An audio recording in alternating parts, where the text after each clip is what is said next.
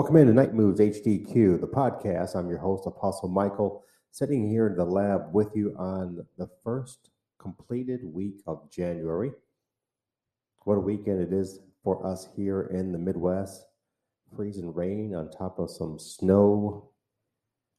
And then the Arctic's going to set in for the next couple of days. I hope you are well where you are at listening and welcome into the lab with me. The extended version of the radio show where I deconstruct the scriptures and give a testimony and share my witness of the experiences of life lived and life living in this kingdom, this blessed kingdom, mind you, in this generation, in the middle of what we are all experiencing. And to whatever levels you are experiencing we're going to keep continuing into spiritual maintenance tonight. And before I continue onward in spiritual maintenance, I wanted just to touch upon. Um, I had a, a meeting earlier today, and I'm troubled at troubled and challenged uh, with regard to so many ministers, servants of God who find themselves in a ministry gift, an office, a rank, according to the commission gifts of Jesus. And I'll just get right to it. Um, how many hold multiple ministry gifts? Is beyond me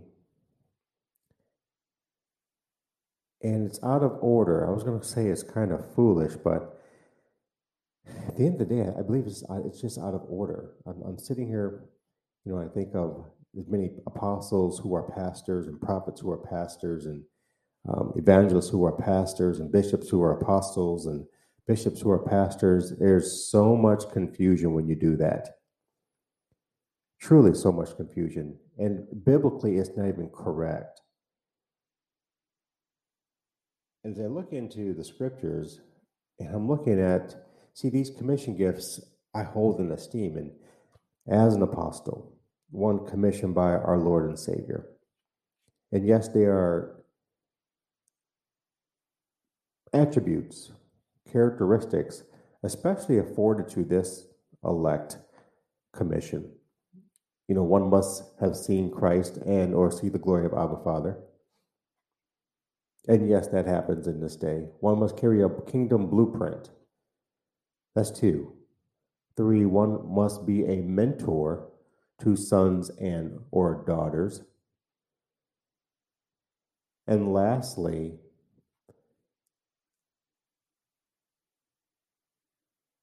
has ministries and or assemblies that he is overseeing and or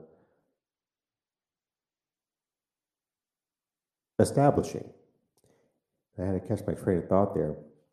But that's just for the office of the apostleship or the apostolic. And I will do um, a breakdown of these awesome, honorable commission gifts in a future podcast. Um, hopefully coming up in the next month, I might do a breakdown of the, the gifts and the anointings of different calls from Jesus, the different calls from Abba Father, and the, the gifts of ministry by the Holy Spirit. Um, just I want to just press upon how much confusion that many ministers are, are, are causing when you're um, what's the best word when you're functioning illegally in multiple commission gifts when the scriptures break down what Jesus does in Ephesians 2 the church of Ephesus, the apostolic church, he breaks out by Apostle Paul. This is what is written regarding these commission gifts. In 4 chapter uh, verse 11, and Jesus himself gave some, keyword is some, gave some apostles, and some as prophets, and some as evangelists, and some as pastors and teachers. And then he goes in for the purpose of equipping the saints for the work of serving ministry and for the building up of the body of Christ until we all reach the unity of the faith and the knowledge of the Son of God, Jesus, to a mature man, to a measure of maturity of Christ, so that we no longer are infants tossed away by waves and carried about by every kind of wind of doctrine, by trickery of people, comma, by craftiness, with reference to the scheming of lies. And I want to go back up to the top of that. And Christ himself gave some as apostles. And yes, apostles are beneficial in the ecclesia today, period.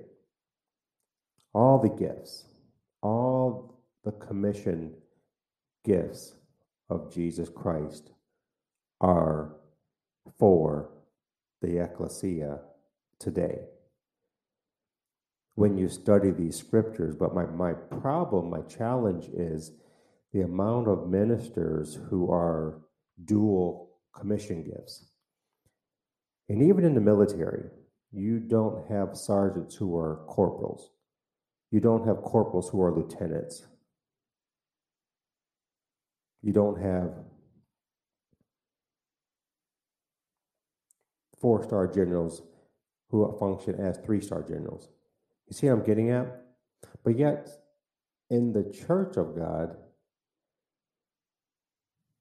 especially relative, relating to these gifts of Christ Jesus that he commissioned, these, these the gifts is the charismata, the charis.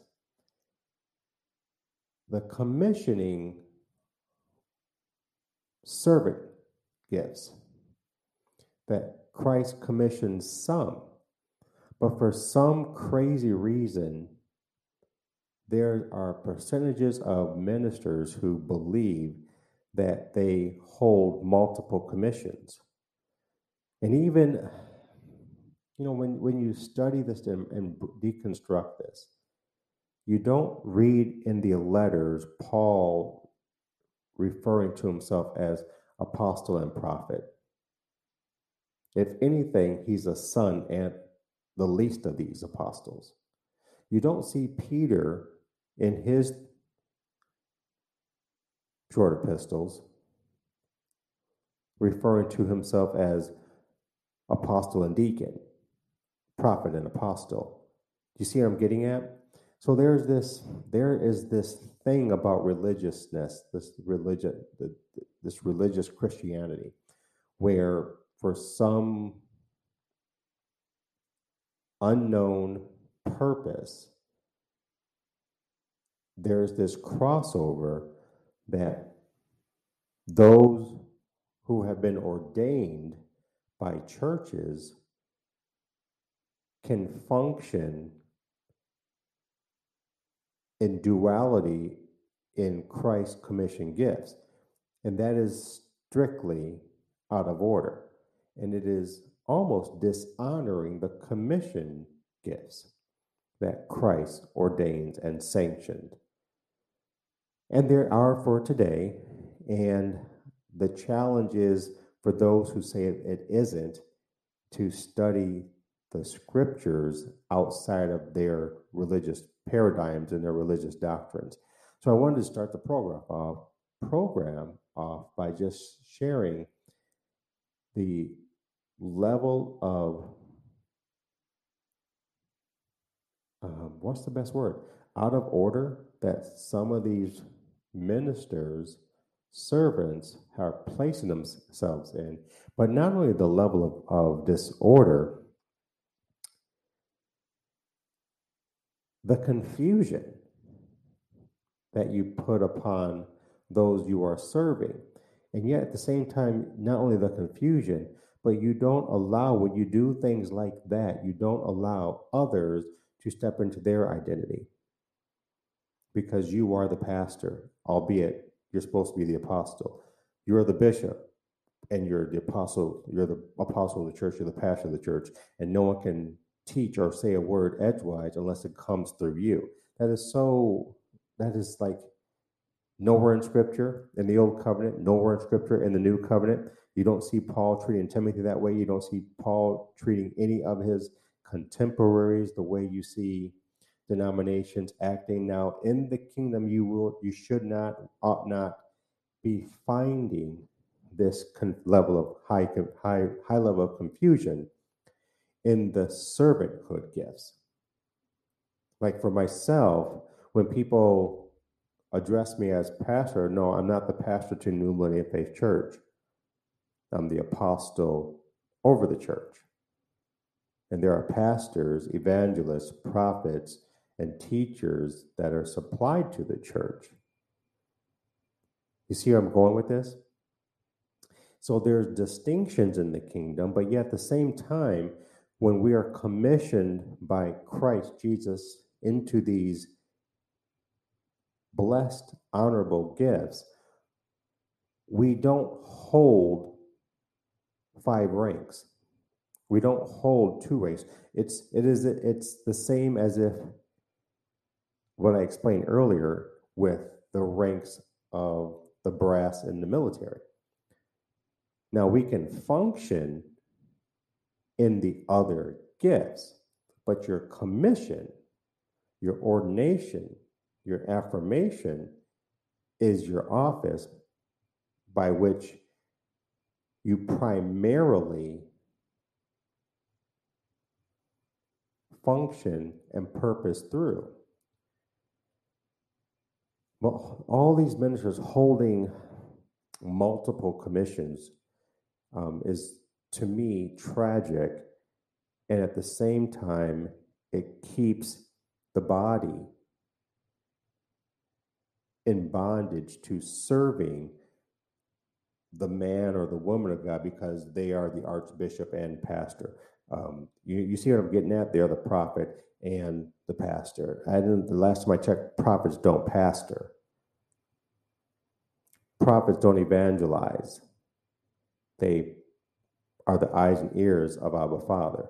Their function is to stay at the throne separate so that they can attend to the words of Father, receive what He is doing so that they can articulate or bring forth the revelation. So, uh, yeah, I'll, I'll, go into a, a massive teaching, understanding, breaking down those blessed, honorable commission gifts and the anoint, the powers that go with them. There's powers that connect with those ministering ministering gifts. So at some point, I, I, I deconstruct those, and I look forward for you joining. And I didn't mean to get off on a tangent there, but it has been so it's just permeating my brain when I have these conversations, and I had to sit there and, and address one. Um, you know, how do I how do I recognize you if you're carrying three offices? You know, when I was in the military, I was an officer. I wasn't a master sergeant, um, second sergeant. Um, I was an officer. I wasn't a lieutenant and an officer. I was an officer, first class. In the police department, I was a patrolman. I wasn't a patrolman and detective. I wasn't a patrolman and sergeant. I wasn't a, a, a patrolman and master sergeant or, or lieutenant or a patrolman and corporal. I was a patrolman. So we have to literally break off of these religious doctrines and dogmas that are permeating servants. You know, be who Christ commissioned you, be who affirmed you, be who the kingdom ordained you. And if you are ordained by a church, then be in that function. Work that function. Work work that that gift serve that gift. Be who You're supposed to be as it represents Christ Jesus and the kingdom of Abba Father. But I don't understand where we have gotten this deal where maybe it's power, a show of power, um, but it doesn't make any sense to me. You know, a chancellor is the chancellor of a university. A chancellor is not the dean. The chancellor is not the, the professor or the assistant professor. A chancellor is the chancellor and he operates and functions in that position. But in the in this church, this religious church, it's it's just out of order. So I'll address that in a upcoming episode here in the lab. And I look forward to breaking that down. And if you have any questions, I forgot to mention this, send over an email to nitemoodz at hd nitemoodzhdq at gmail.com. And if you want to send an anonymous email, you can do that too. If you have a question regarding tonight's podcast, then definitely you can send over an email and I'll get back to you on that and maybe have you on the show and a future episode here on Nitemoodz Inside the Lab here. But I wanted to talk to you about spiritual maintenance and how imperative, how vital, how important you addressing your spiritual maintenance is. And we had a discussion, we just finished up seven nights of intentionality, ushering in 2022, transitioning into 5782 of, of Father's Hebrew calendar. And the conversation was awesome because the realization that spiritual maintenance should operate or be entered into more than once a year or two times a year. I mean, heck, we do vehicle maintenance every three months. Um, we do economic maintenance with our bank accounts, if not daily, but monthly to reconcile accounts, right? But how much more vital is your spirituality when you consider the example that Christ Jesus laid out with his followers, with his disciples, and yet he went away in times and at times to be with Heavenly Father and to to build a relationship, to have conversation, to receive instruction, to re recheck the blueprint that he was given, the assignment that he was given. He did all that addressing Abba Father through his maintenance. And like I said, this is probably something that brothers and sisters need to enter into more frequent than you do. Again, not just doing it at the beginning of the year. And it was an awesome conversation that we had.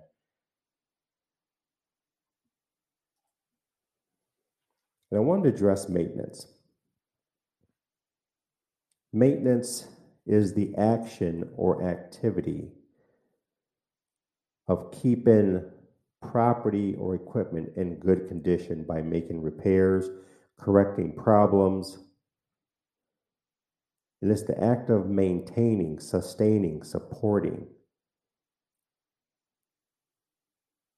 And so, spiritually, has everything to do with your natural senses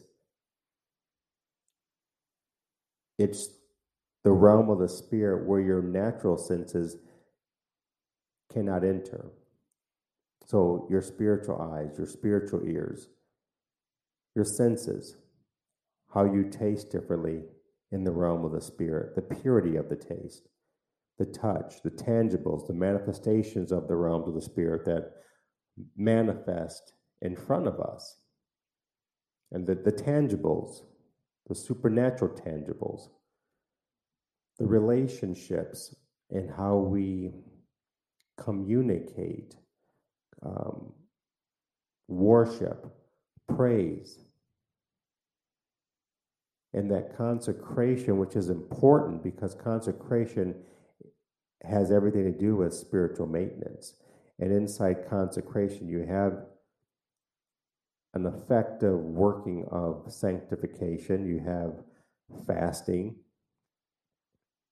you have maturing, you have a Q&A with Abba Father, Q&A with the Holy Spirit. It's intentional with the makeup of study, of reading, of shutting everything else down around you so that you can be laser focused spiritually. And what happens when you don't address or maintain your spirituality? Well, you leave yourself open to the enemy on a greater level. You don't address your spiritual armament as it pertains to Ephesians chapter 6. You're in a position to stumble frequently, making more choices that don't benefit yourself, causing you to err greatly at increased frequencies. So, the spiritual maintenance, as we tackled this Friday night and Thursday night, was just phenomenal. But the assumption is that everyone understands spiritual maintenance, including in the ecclesia. But if you don't,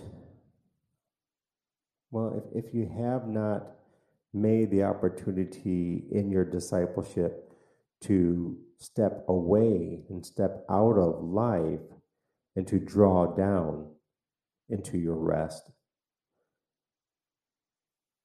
to seek the Father, to learn better how to cooperate with the Holy Spirit, then you, you'll miss out on the cues